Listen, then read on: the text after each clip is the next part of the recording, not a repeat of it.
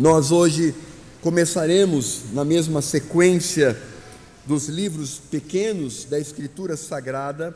Hoje nós começaremos o livro de Ageu. Depois do livro de Ageu, se for da vontade do Senhor, nós seguiremos para o livro de Zacarias, porque são dois livros paralelos que foram escritos basicamente na mesma época, foram profecias proferidas na mesma época.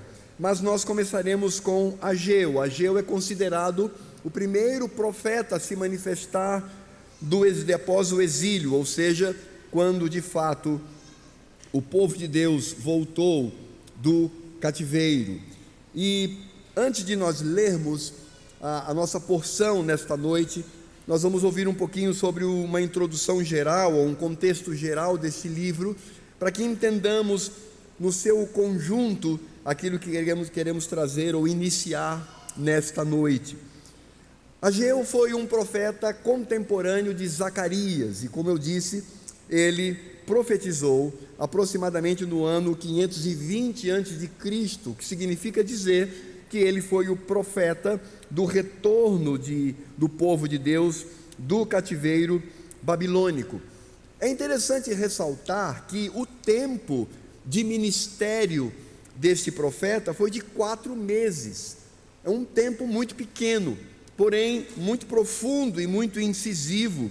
Ageu é um profeta importantíssimo, sobretudo para que entendamos as profecias messiânicas contidas no Velho Testamento. Mas foram quatro meses, ele começou ali mais ou menos em setembro do nosso calendário e seguiu por quatro meses profetizando ao povo. E como é que nós podemos entender o contexto histórico de Ageu? Onde ele está e de que maneira ele agiu? É importante nós lembrarmos que antes do povo ser levado para o cativeiro babilônico, profetas de Deus se levantaram para alertar a igreja lá no Velho Testamento onde esses profetas diziam que se Judá ele não de fato vivesse a vontade de Deus e a lei de Deus, Deus iria castigar esse povo, iria derramar o seu juízo sobre ele, e esse juízo viria na forma de um povo estrangeiro que iria levá-lo. Mas é interessante porque estes profetas, eles não apenas falavam da ida do povo para o cativeiro, mas eles também falavam do retorno desse povo após o cativeiro, isso antes de acontecer. E quando esses profetas falavam da volta desse povo, eles falavam da nova Jerusalém. Eles diziam que o povo que estaria de retorno seria um povo renovado, seria um povo compromissado com o Senhor, e eles iriam habitar uma nova Jerusalém e iriam habitar ali na presença real do Senhor.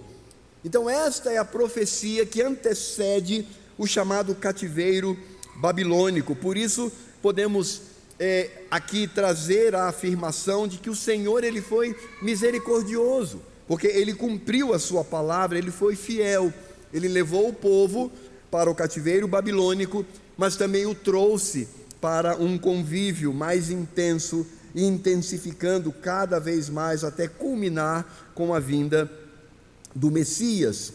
E como que se deu esse retorno? Esse retorno ele se dá após o momento em que Jerusalém e o seu templo são saqueados, são destruídos. A destruição do templo de Jerusalém e da própria cidade de Jerusalém se deu no ano de 587. Ali veio, portanto, a Babilônia, do grande Nabucodonosor, era o segundo imperador, Nabupolossar foi o seu pai, ele era chamado de Nabucodonosor II, e ele então invade Jerusalém, destrói tudo e leva inclusive muitos escravos para o seu império. E veja que depois dessa atuação de Nabucodonosor, em exatos 50 anos, ou seja, em 587, nós temos Ciro, Ciro estabelece o império e ali temos uma mudança política daquele grande império, porque ele conquista a Babilônia. E nesse contexto, temos aí, é, na, no período de Ciro, uma primeira tentativa de retorno do povo para Jerusalém. mas essa, esse retorno ele é frustrado, ele é cheio de problemas. E de fato, os habitantes ali da Palestina, onde estava Jerusalém destruída para ser reedificada, foi de fato um embate muito grande. Até que Ciro morre. E quando Ciro morre, a história nos diz que seu filho Cambises, ou seja, Dario, governador de Suzã, ele que consegue abafar uma desordem ali no seu império, ele também toma o poder. E aí, 16 anos do momento em que ele sobe ao trono, há uma nova tentativa de retorno para do povo para Jerusalém. E é exatamente nesse contexto que nós encontramos em Esdras e Neemias, o povo retornando para Jerusalém e ali tentando de alguma maneira é, soerguer o seu lugar, a sua cidade e o seu templo. Esse contexto de Ageu foi o retorno dirigido por dois homens, Zorobabel. Zorobabel era descendente dos reis de, Israel, de, de Judá e ele, portanto, era alguém visto como um libertador, como talvez um novo Davi. Por isso nós vamos perceber que Ageu no final faz uma profecia dirigida para Zorobabel, apontando para Davi, o que no final das contas se refere a Cristo. Então Zorobabel, ele sim começa a se tornar um tipo de Cristo. Ele é o libertador. Ao lado dele nós temos Josué. Josué é o sacerdote.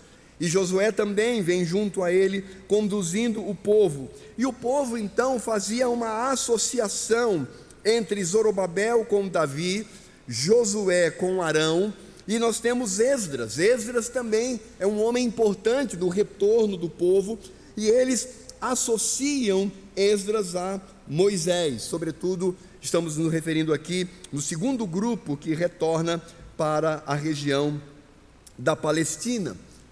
E de fato, há um grande objetivo aqui, um objetivo santo e necessário, que é a reconstrução do templo. Eles desejavam reconstruir, e aquela reconstrução, de fato, era crucial, porque o templo estava destruído, mas o templo ele trazia a ideia de uma renovação da aliança. Precisamos entender que no Velho Testamento, o templo significava a habitação e comunhão de Deus com o seu povo. O templo também significava a aliança, o pacto do Senhor com o seu povo em meio a povos pagãos. O templo também significava a glória do Senhor no meio do povo, Deus manifestando a sua presença, e também o templo significava a esperança da vinda do Messias prometido. Então não era simplesmente a construção de um lugar de culto, mas era a construção de um símbolo importante no que diz respeito ao pacto de Deus com o seu povo. E é exatamente nesse momento que nós encontramos Ageu quando ele traz a sua profecia. Agora, é importante pensar que o povo, ah, nessa profecia de Ageu, estava um tanto desanimado, porque eles imaginavam que o retorno pela profecia dos, dos, dos profetas antigos, eles achavam que o retorno ali do cativeiro babilônico e agora da Média Pérsia seria exatamente igual ao retorno do a, a ida do povo do Egito para a terra prometida. O que significa dizer que seria um momento de grandes milagres, um momento de manifestação do Senhor, um momento em que Deus iria realizar ato, atos portentosos. Então eles diziam, da mesma maneira como Deus agiu poderosamente lá no meio do povo do Egito, conduzindo de maneira milagrosa, poderosa, com grandes sinais e milagres, Deus fará o mesmo conosco. Mas aquele povo ficou frustrado, porque não houve um milagre sequer, não houve nenhuma atuação nesse sentido. E isso desanimou o povo, isso já começa a trazer o desânimo do povo. O que de fato mostra para nós como somos pecadores nisto. Existem igrejas, existem pessoas, até crentes, que eles precisam de alguma maneira ver a manifestação de Deus em atos portentosos, porque senão ele acha que está num ambiente onde Deus não atua, onde Deus não está presente, onde Deus não fala ao povo, o que é um engano. O que de fato manifesta a presença de Deus é a comunhão do povo com o Senhor. Só para que tenhamos uma ideia, você sabe qual foi o maior profeta do Velho Testamento? O maior profeta do Velho Testamento, dito por Cristo, foi João Batista. João Batista foi o maior de todos os profetas do Velho Testamento. E eu pergunto para você: quantos milagres João Batista realizou? E eu respondo: nenhum. Ele foi o maior porque foi fiel na pregação, porque preparou o caminho para o Messias. Por isso, às vezes equivocamos o nosso coração. Nós queremos algo que nos balance, que nos motive como manifestação portentosa, quando na verdade é Cristo. O que manifesta a presença de Deus, a atuação de Deus, é a pregação fiel da Escritura Sagrada. É uma vida dedicada ao Senhor, essa presença nos enche de alegria. Por isso foi necessário que Deus levantasse Ageu para estabelecer ali e, de certa forma, endireitar o povo, porque esse povo que também estava meio desanimado, eles começam a abandonar o templo. Ele diz: Bom, então, já que foi assim, não é hora de construir o templo, vamos construir as nossas casas, vamos construir as nossas habitações. Depois a gente pensa em construção do templo. Então, de fato, eles estavam ali desanimados, o que foi um pecado diante do Senhor. O que de fato deve nos manter firmes com o Senhor não são manifestações de milagres. Na época do próprio Cristo, muitos o tentaram, tanto gregos quanto judeus, para que ele realizasse milagres. E a resposta de Cristo a estes foi: Vocês já têm o um milagre. É Jonas, que passou três dias na barriga de um peixe e depois saiu. Assim acontecerá com o filho do homem. Por isso, não devemos buscar a nossa comunhão com Deus, a nossa comunhão com Deus não pode depender disto. A nossa comunhão com Deus depende da obra de Cristo. Eu insisto em dizer: o maior profeta do Velho Testamento se tornou o maior porque pregou fielmente o Evangelho e porque conduziu o caminho até Cristo. Por isso, o povo, por causa desse desânimo, estavam desanimados, não tinham muita é, alegria, porque estava meio fraco ali, eles então abandonam completamente o templo, e aí então o Senhor Deus traz Ageu para falar àquele povo. E aí temos o livro de Ageu. O livro de Ageu está dividido em quatro oráculos, ou quatro sessões proféticas. E cada profecia acontece mais ou menos em um mês do ano, começando em setembro. Então, uma vez por mês, Ageu é levantado pelo Senhor. E quais são então esses oráculos, esses quatro oráculos? O primeiro oráculo vai do capítulo 1, do verso 1 ao verso 15, que nós traremos hoje, onde ele vai falar quais são as primazias, o que é primário no seu coração. E isso depende de quê? Para que você tenha uma vida com Deus, depende de quê? De atos portentosos ou de uma decisão de servir ao Senhor e olhar para Ele e vê-lo como primazia. Depois então vem o segundo oráculo, que vai no capítulo 2, do verso 1 ao verso 9, que fala sobre as motivações, porque o povo, como nós vamos ver hoje, o povo ele, ele é desperto e ele se alegra, e ele então começa a construir o templo, mas aquele templo é roto, é feio, é remendado, e eles se entristecem, mas aí o Senhor Deus vem novamente dizendo quais são as motivações. Não é exatamente a construção física, mas é a presença do Senhor. Depois então este povo começa a misturar pecado com atuação religiosa. Eles começam a viver uma vida dupla, uma vida, como nós afirmamos, cínica diante do Senhor. Aí então vem o terceiro oráculo de Ageu, que está no capítulo 2, de 10 a 19, quando ele fala quais são as nossas avaliações. É ali que nós temos um trecho é extremamente profundo quando ele diz: Vocês dizem que se alguém tocar alguma coisa morta e depois tocar em outra coisa, contamina, não é?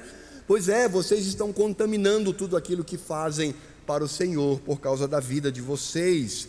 E por fim, vem uma palavra de graça, uma palavra de esperança, que vai do capítulo 2, do verso 20 ao verso 23, e nesse quarto oráculo nós temos quais são as nossas expectativas quando Ageu fala da Nova Jerusalém, fala do Messias de modo mais direto, mostrando a obra de Cristo na nossa vida.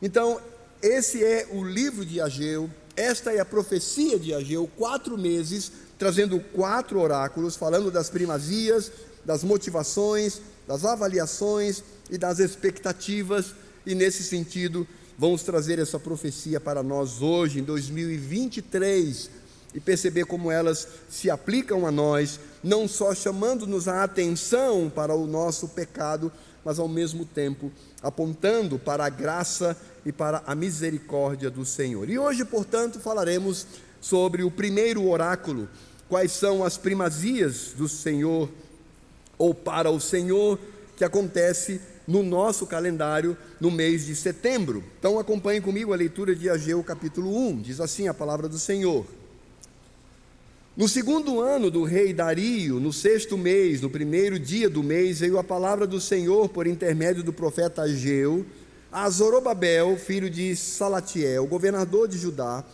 e a Josué, filho de Josadaque, o sumo sacerdote, dizendo: Assim fala o Senhor dos exércitos este povo diz: Não veio ainda o tempo, o tempo em que a casa do Senhor deve ser edificada. Veio, pois, a palavra do Senhor por intermédio do profeta Ageu, dizendo: Acaso é tempo de habitardes vós em casas apaineladas, enquanto esta casa pertence em ruínas? Ora, pois, assim diz o Senhor dos exércitos: considerai o vosso passado. Tendes semeado muito e recolhido pouco Comeis, mas não chega para fartar-vos. Bebeis, mas não dá para saciar-vos. Vestivos, mas ninguém se aquece. E o que recebe salário, recebe-o para pô-lo num saquetel, ou seja, numa bolsa furado. Assim diz o Senhor dos Exércitos: considerai o vosso passado. Subi ao monte, trazei madeira e edificai a casa. Dela me agradarei e serei glorificado, o Senhor. Esperasse muito, e eis que veio a ser pouco, e esse pouco, quando o trouxestes para casa, eu, com um assopro, o dissipei. Por quê? Diz o Senhor dos Exércitos. Por causa da minha casa, que permanece em ruínas, ao passo que cada um de vós corre por causa de sua própria casa. Por isso, os céus sobre vós retêm o seu orvalho, e a terra os seus frutos. Fiz vir a seca sobre a terra e sobre os montes, sobre o cereal, sobre o vinho, sobre o azeite e sobre o que a terra produz, como também sobre os homens, sobre os animais e sobre todo o trabalho das mãos. Então, Zorobabel, filho de Salatiel, e Josué, filho de Josadaque, o sumo sacerdote, e todo o resto do povo atenderam a voz do Senhor seu Deus e as palavras do profeta Ageu, as quais o Senhor, seu Deus, o tinha mandado dizer, e o povo temeu diante do Senhor. Então Ageu, o enviado do Senhor, falou ao povo segundo a mensagem do Senhor, dizendo: Eu sou convosco, diz o Senhor. O Senhor despertou o espírito de Zorobabel, filho de Salatiel, governador de Judá, e o espírito de Josué, filho de Josadaque, sumo sacerdote, e o espírito do resto de todo o povo. Eles vieram e se puseram ao trabalho na casa do Senhor dos Exércitos, seu Deus, ao vigésimo quarto dia do sexto mês. Oremos. Senhor Deus e Pai, muito obrigado pela tua palavra, por aquilo que ela significa, mostrando para nós, ó Deus, quais são as nossas primazias. E ajuda-nos, ó Senhor, termos alegria em Ti, independentemente das emoções, independentemente das sensações, independentemente de qualquer outra coisa, que a nossa alegria seja apenas Cristo. Ajuda-nos, ó Pai, a motivarmos o nosso coração, a buscarmos em primeiro lugar o Teu reino e a Tua justiça, sabendo que aquilo que necessitamos será trazido por Tuas bondosas Senhor, abre o nosso coração e a nossa mente. É o que nós te pedimos em nome de Jesus. Amém. Meus amados, esse primeiro oráculo, ele está falando aqui sobre prioridades. E vejam que, em outras palavras, é, há aqui uma expressão sobre considerar. A Geu vai utilizar essa expressão, que significa você parar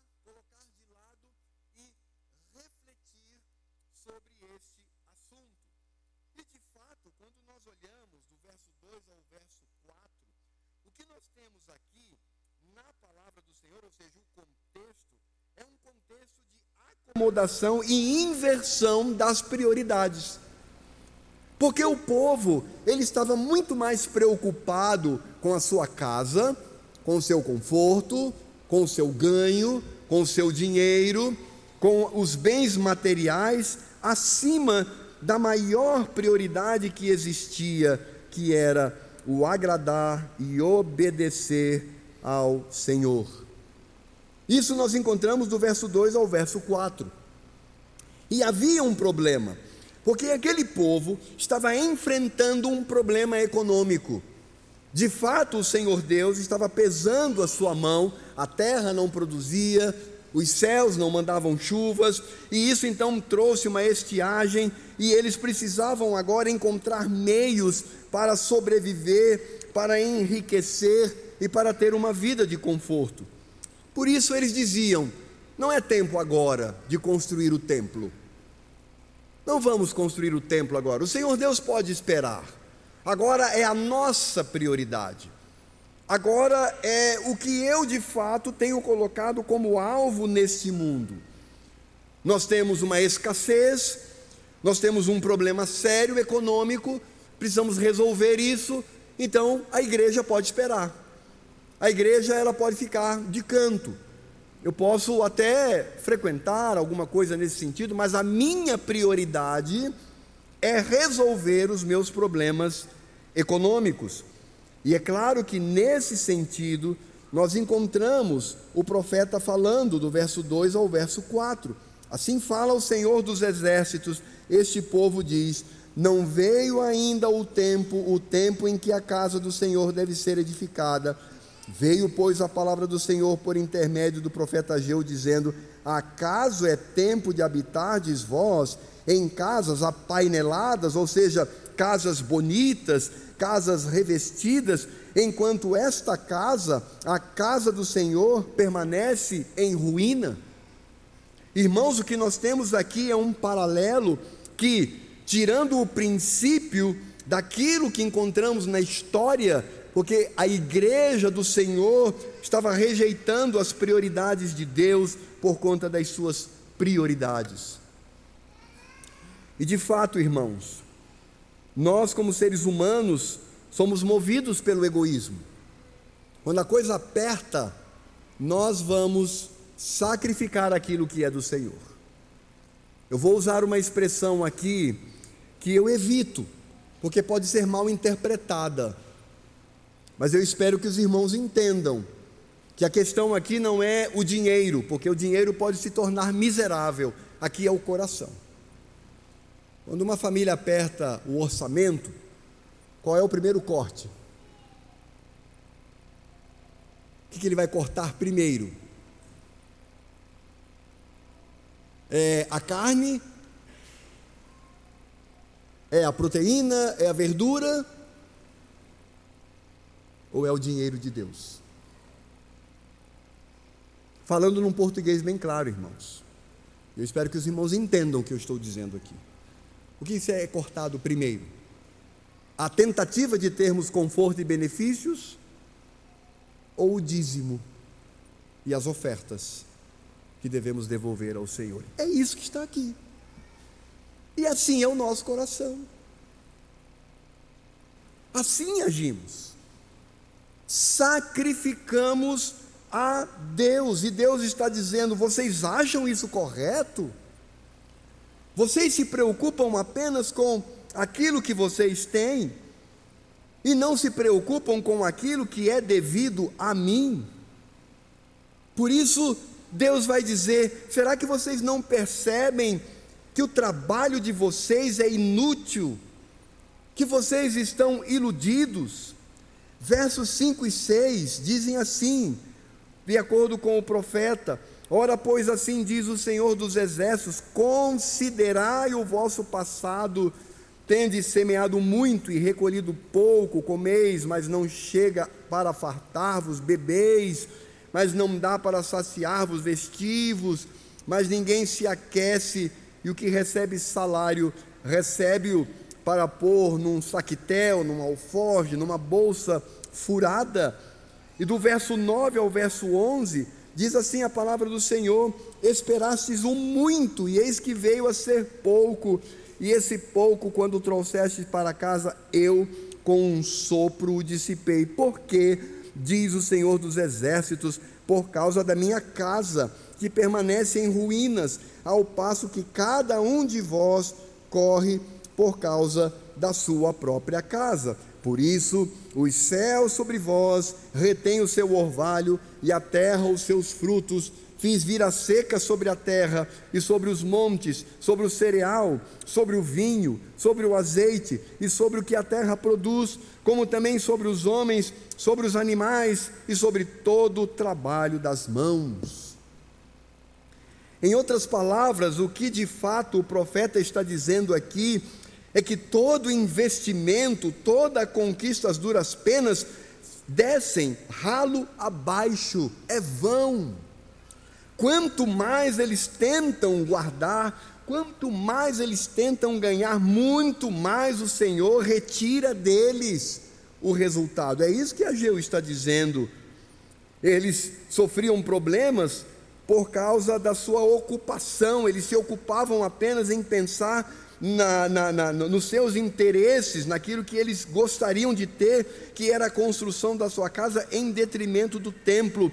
Por isso, o Senhor estava contra o povo devido à sua indiferença. E irmãos, isso acontece conosco.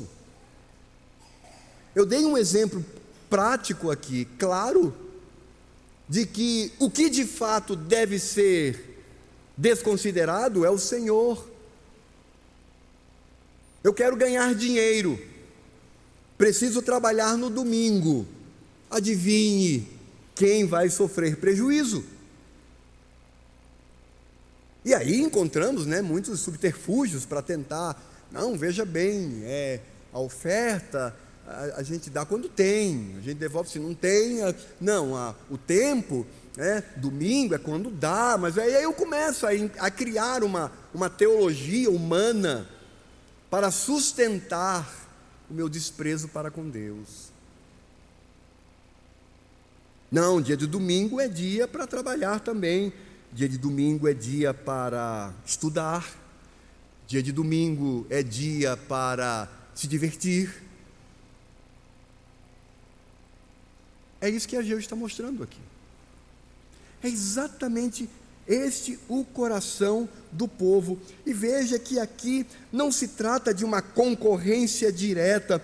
O Senhor Deus não está aqui se queixando numa concorrência direta, é porque aquele povo, ele não entendia qual é o fim, a finalidade principal do crente sobre essa terra.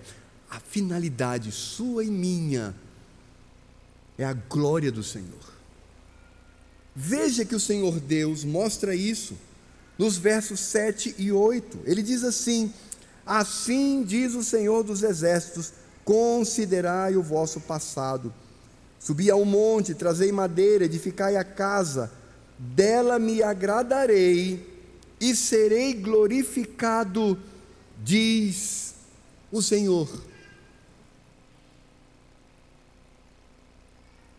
Um exemplo prático disto é, por exemplo, imagine você na sua casa, comida escassa, tem você e seu filho.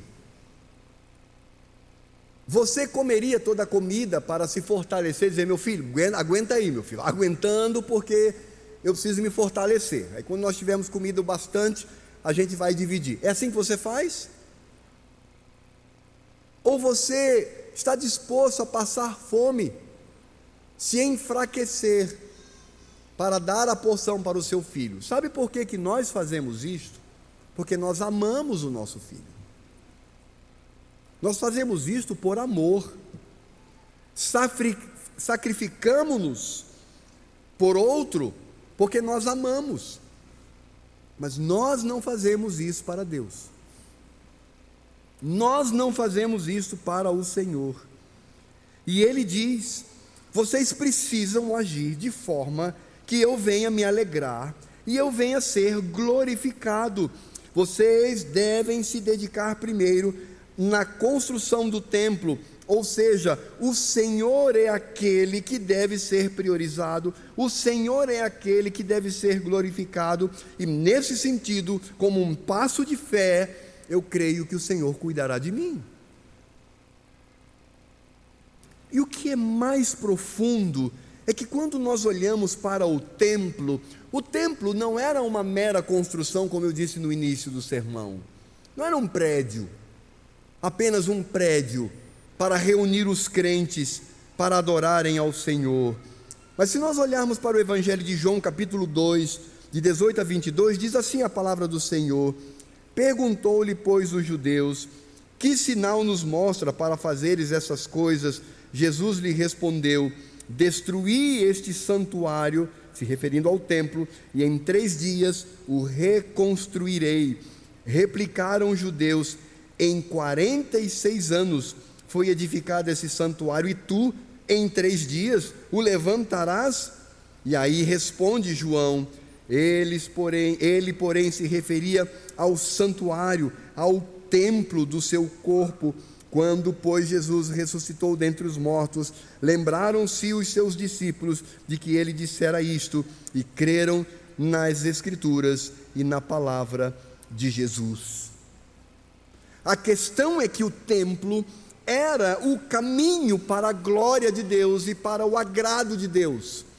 Porque esse templo não era simplesmente uma casa onde Deus olhava e dizia: agora eu tenho onde morar. Não há nada que possa ser construído para Deus. Deus é Senhor sobre todas as coisas. É porque aquela casa apontava para o seu filho Cristo. Em outras palavras, numa aplicação prévia, nós podemos dizer que o que nós encontramos aqui na Escritura Sagrada é o fato de que aquele povo deveria amar mais a Cristo do que qualquer outra coisa. E isto se manifesta porque de fato o trabalho realizado por aquele povo na época de Ageu, e vamos ver mais à frente, se for da vontade do Senhor, como que Cristo está presente em toda a sua profecia. Eles estavam ali deixando de trabalhar para Cristo, de exaltar a Cristo, de edificar a obra de Cristo de maneira tipológica. E aí vem a própria palavra de Cristo quando ele diz: não podemos servir a dois senhores.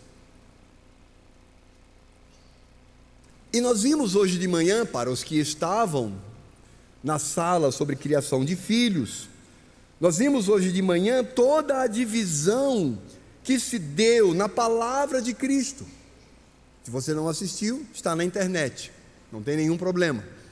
Nós vimos ali toda a divisão e vimos que Cristo antes de falar, buscai em primeiro lugar o reino de Deus e a sua justiça. Primeiro ele fala: onde está o meu tesouro? Segundo ele fala: onde estão os meus anseios? Terceiro ele fala: quem é o meu Deus? Portanto, o que nós estamos vendo aqui é uma atitude de idolatria, onde aqueles lá do passado estavam idolatrando o seu conforto, os seus interesses, então abriam mão daquilo que pertencia ao Senhor, não estavam nem aí, semelhante àqueles que hoje trabalham para ganhar dinheiro no dia do Senhor, que é pecado, eles não querem contribuir com a sua vida, com o seu dinheiro para a obra do Senhor, o que é pecado e Deus, ele percebe que não está sendo glorificado como deveria na vida destas pessoas, porque Cristo está sendo colocado em segundo plano. O mais importante é a minha casa, mais importante é o meu salário, mais importante é o meu trabalho, mais importante são as minhas conquistas. Por isso, o templo pode esperar Quando eles afirmavam que o templo podia esperar, em outras palavras, o que eles estavam dizendo é: o resto vai para Deus, o resto vai para Cristo. Primeiro os meus interesses, o meu trabalho, primeiro o meu dinheiro, primeiro o meu conforto, o resto, o que sobrar, sobrou, pronto, então agora é para Cristo. Interessante pensar que o Senhor estava no templo com os seus discípulos. E vinham aqueles homens e depositavam grandes quantias no gasofilácio. E aí veio uma viúva e depositou duas moedas que não compravam sequer meio pão. Não valia nada do ponto de vista financeiro. Aí Cristo, quando viu a cena, perguntou: quem deu mais para Deus? É óbvio que na visão materialista, egoísta, obviamente aqueles que deram ali 100 mil, 200 mil, né, 5 mil. Jesus disse não. Quem deu mais foi aquela viúva. Como assim? Ela deu dois centavos. O que, que dois centavos compram? Jesus disse, porque ela deu tudo o que tinha. Os outros deram o resto, a sobra. Por isso, o que de fato Ageu está trazendo para o povo é tentar responder a essa pergunta simples: quais são as primazias da minha vida? E se eu digo que a primazia da minha vida é Deus por meio de Cristo Jesus, não adianta só na garganta. Eu preciso demonstrar isso com a minha vida diante do Senhor. E é interessante perceber a graça do nosso Deus, porque nós vamos olhar para aquele povo e de fato aquele povo é tocado por essa palavra amorosa do Senhor. Veja que o Senhor já estava de fato transformando o trabalho de todos eles num trabalho vão, mas o Senhor Deus, de maneira amorosa, está trazendo a eles a advertência, e aí, pela própria ação do Senhor, a partir de Zorobabel, tipo de Davi, tipo de Cristo, através de Josué, tipo de Arão, tipo de Cristo, através deles, o povo agora assume a sua responsabilidade reconhece que de fato a prioridade é do Senhor. Veja que no verso 12 fala que o povo temeu. Diz então Zorobabel, filho de Salatiel, e Josué, filho de Josadá, o sumo sacerdote, e todo o resto do povo atenderam a voz do Senhor seu Deus e as palavras do profeta Ageu, as quais o Senhor seu Deus o tinha mandado dizer, e o povo temeu diante do Senhor. Ah, meus irmãos, que coisa maravilhosa no coração daquele povo e dos seus líderes, porque o coração foi tomado por temor. Temor é o princípio da sabedoria. Temor é entender que o Senhor é Deus e que Ele é merecedor de toda honra e de toda glória. De fato, o Senhor é aquele que deve ser temido, deve ser amado, deve ser servido ainda que eu tenha prejuízos, ainda que eu tenha prejuízo financeiro, ainda que eu tenha prejuízo com a minha saúde, ainda que eu tenha prejuízo com relação à minha família, e eu quero dizer aqui, amados, que para que você entenda quando eu falo prejuízos com relação à sua família, eu quero lembrar-vos de que hoje, nesse momento, há países que assassinam famílias inteiras de pessoas porque se dizem crentes. Então é nesse sentido que eu estou dizendo. Ainda que a minha própria vida, ainda que eu perca a minha própria vida, eu preciso amar ao meu Senhor.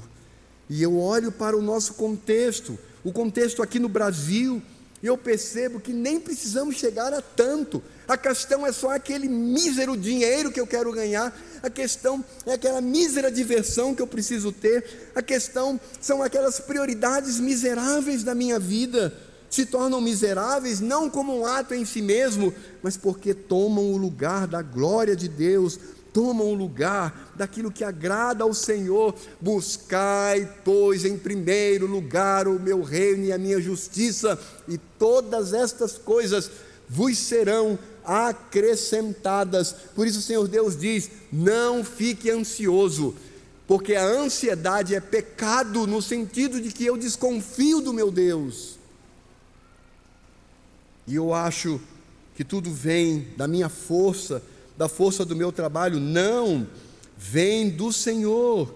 Por isso, o Senhor é gracioso. E aí, quando o povo teme, o Senhor não vem esmagar os seus filhos, mas no verso 13 diz: Então Ageu, o enviado do Senhor, falou ao povo, segundo a mensagem do Senhor, dizendo: E aí Deus, olhando para aquele povo com olhos de amor, por meio de Cristo, amando seus filhos, por meio de Cristo, ele diz: Eu sou convosco, diz o Senhor. Deus diz: Filhos, vocês tomaram uma decisão. Essa decisão veio do temor do coração de vocês. Vocês tomaram uma decisão de glorificar o meu nome. Vocês tomaram uma decisão de agradar a mim. Vocês tomaram uma decisão de colocar-me como primazia. Então vejam, não se preocupem. Eu estou junto com vocês, eu estou misturado a vocês, estamos caminhando juntos nessa jornada. Vocês não estão desamparados. Eu não sou um Deus que fica distante, olhando com olhar fulminante, esperando de longe a atitude de vocês, mas no momento em que vocês se arrependem, no momento em que vocês me temem, no momento em que vocês enchem o coração de desejo para me glorificar e me agradar, eu estou no meio de vocês. Eu estou com cada um de vocês. Quando nós decidimos corajosamente, na contramão do que o mundo impõe, quando eu tenho uma atitude corajosa de exaltar ao Senhor, priorizar o Senhor em todas as áreas da minha vida, eu preciso entender que o Senhor está comigo. Por isso é um ato de fé, é um ato de temor. Mas o problema é que nós vivemos num mundo sensitivo, nós vivemos num mundo materialista, nós vivemos num mundo carnal. É isso que acontece. Onde eu não estou disposto a abrir mão do meu controle quando na verdade a presença do Senhor é o que mais vale para mim. Essa expressão do Senhor, eu estou convosco, é a expressão do pacto, é a expressão da redenção, é a expressão realizada em Cristo Jesus. E aí o verso 14 diz: O Senhor, veja que é Deus, como Deus é maravilhoso, como Deus é gracioso. Não foi o próprio homem em si mas o Senhor despertou o espírito de Zorobabel, filho de Salatiel, governador de Judá, e o espírito de Josué, filho de Josadaque, o sumo sacerdote, e o espírito do resto de todo o povo. Eles vieram e se puseram ao trabalho na casa do Senhor dos Exércitos, seu Deus, ao vigésimo quarto dia do sexto mês. O Senhor despertou o espírito de Zorobabel, o espírito de Josué, o espírito de todo o povo. Por isso, quando nós entendemos esta virada de chave, essa atitude diante do Senhor, podemos perceber que isso é a atuação de uma vida cheia do Espírito Santo, cheio de Deus, cheia de Cristo. E nós podemos confiar, irmãos. Você pode confiar, você deve confiar. O Senhor é aquele que cuida de nós. Buscai, pois, em primeiro lugar o seu reino e a sua justiça, e todas estas coisas vos serão acrescentadas. Quais são as aplicações que poderíamos trazer nessa noite, olhando para este primeiro oráculo de Ageu? E eu gostaria de trazer aqui algumas reflexões para esta semana. A primeira delas é: quais têm sido as minhas prioridades? Cristo ou a minha própria obra? Nós temos aprendido que Ageu está se referindo a Cristo, porque o templo aponta para Cristo, assim como tudo aponta para o Senhor. A pergunta é: qual tem sido a minha prioridade? E eu devo pensar nisso, irmãos. Porque se a prioridade sou eu, o trabalho é melhor, é estar acima. Se a prioridade sou eu, tudo que pertence ao Senhor vai como resto. O Senhor recebe apenas migalhas e não aquilo que é primazia. Quando nós oferecemos ao Senhor a primazia da nossa vida, isso diz respeito à minha própria vida, isso diz respeito à vida da minha família, isso diz respeito aos meus bens, isso diz respeito ao meu tempo, isso diz respeito ao meu trabalho.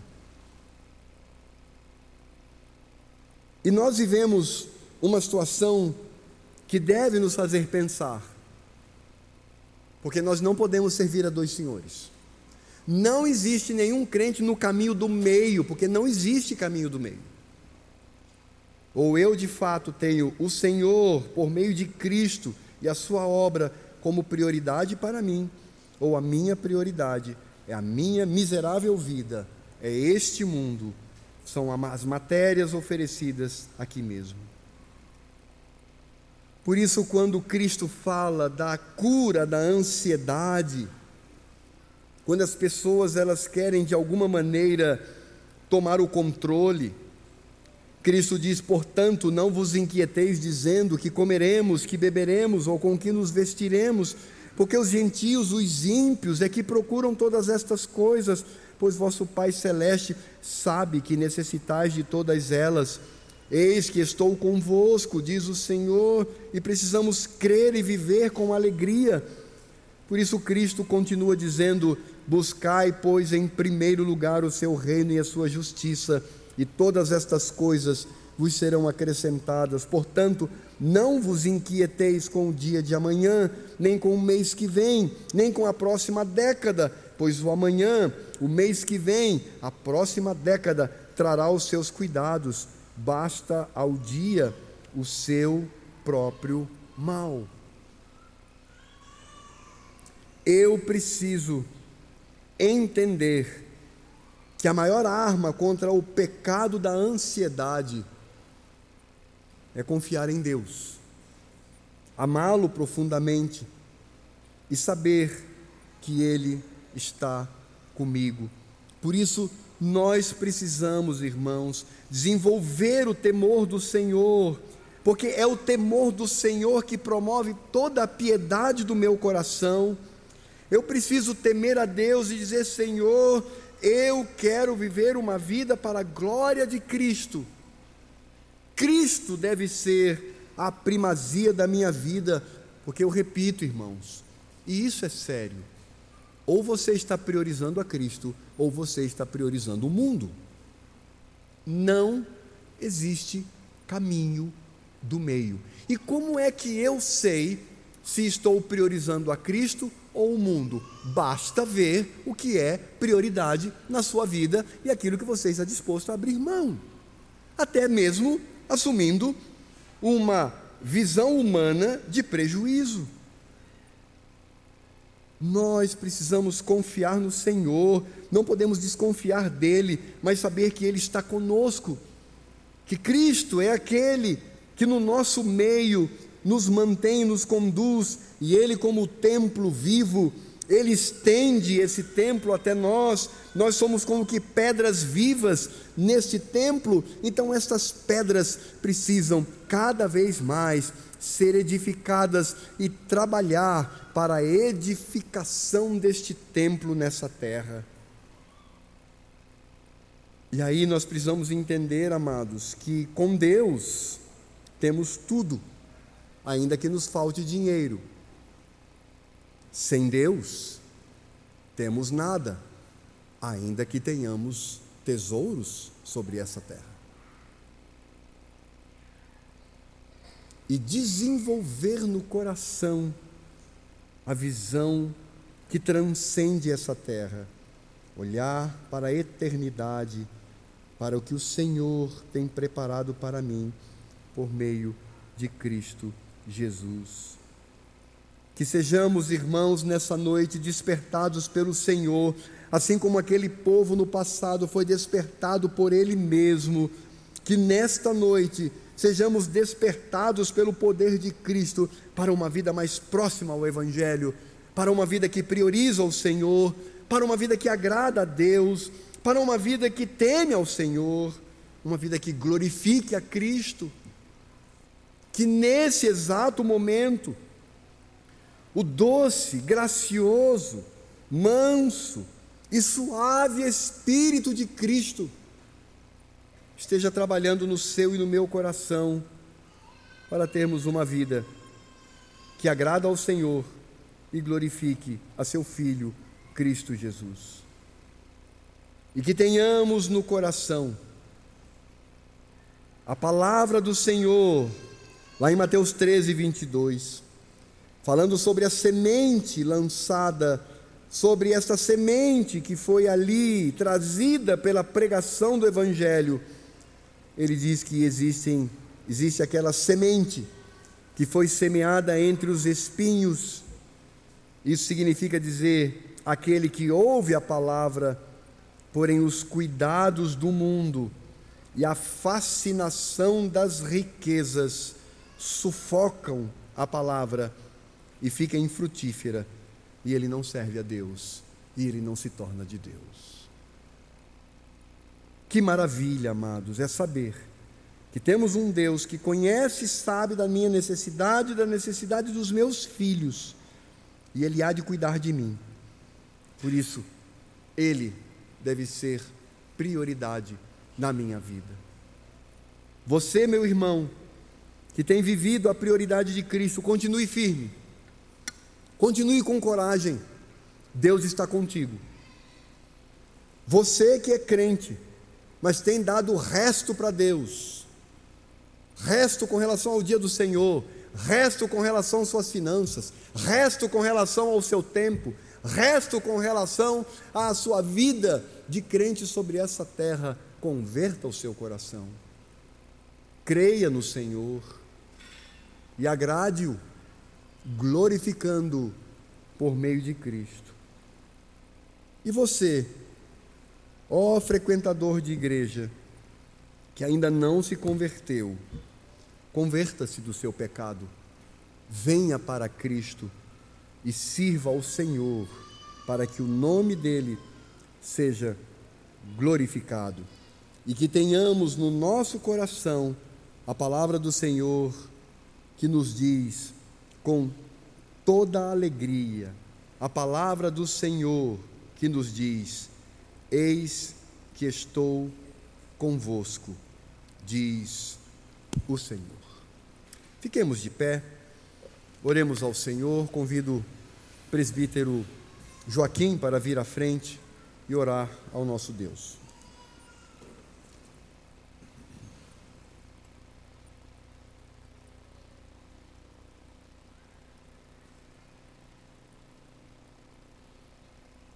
Oremos.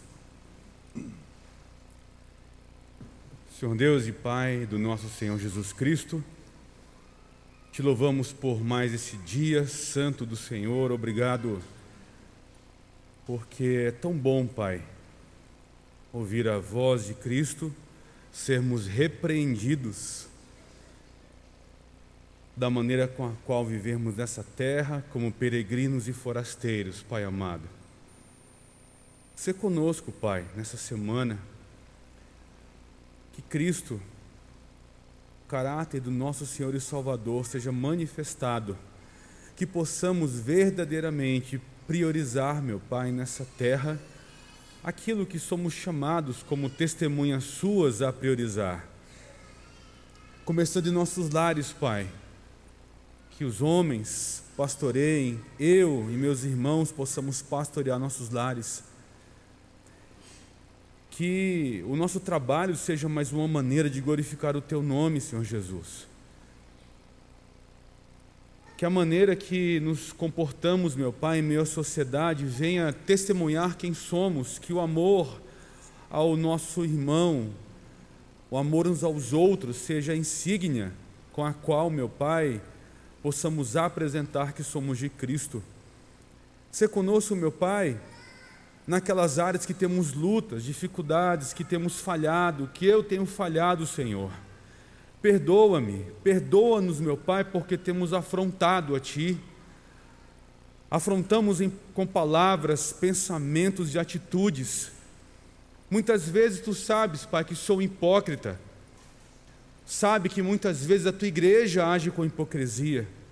Mas obrigado porque hoje, mais uma vez, de maneira tão amável e tão contundente, mas tão amável e misericordiosa, o Senhor nos chama, nos convoca a nos arrependermos e andarmos, meu Pai, debaixo da tua graça, porque é só em Cristo, pela graça que encontramos em Cristo, que possamos verdadeiramente andar de maneira agradável diante dos teus olhos santos. Ser conosco, meu Pai, como família, homens, auxiliadores idôneos de cada casa, filhos e filhas, nos envia, meu Pai, nessa terra caída,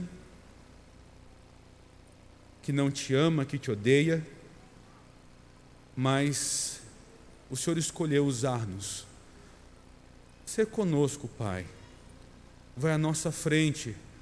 Ó Senhor da glória, Cristo Jesus, vai à nossa frente, porque do contrário não podemos fazer nada. Obrigado por uma palavra tão dura, mas tão amável. Tão cheia de juízo, mas tão cheia de graça e misericórdia. Quebranta aqueles que ainda não te conhecem, Pai Faça com que os olhos sejam abertos àqueles que não são teus. Que o temor e tremor que nos alcançou alcance também a esses que estão em nosso meio. Que eles possam, meu Pai, sair das trevas e entrar no teu reino, na tua maravilhosa luz, se te contemplar pela fé e serem teus. Obrigado, meu Pai, por mais esse dia do Senhor. Obrigado pelo segundo melhor dia da semana, que será amanhã, o dia que nós poderemos, pela fé, viver aquilo que fomos convidados, convocados a viver.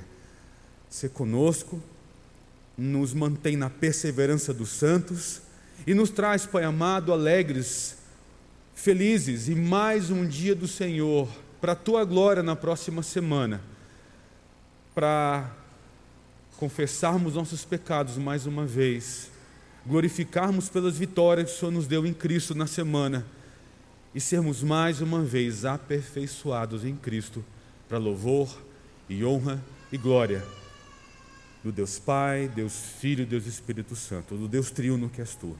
Obrigado, Senhor. E te louvamos, a tua igreja te louva e te agradece em nome de Jesus. Amém. E agora que a graça do Senhor Jesus, o amor de Deus Pai, a comunhão, a consolação e toda a obra do Espírito Santo seja sobre este povo e sobre todo, todo, o povo de Deus ao redor dessa terra, que se reuniu hoje e que se reunirá todos os domingos até que Cristo venha para levar a sua noiva. Maranata, vem Senhor Jesus. Amém.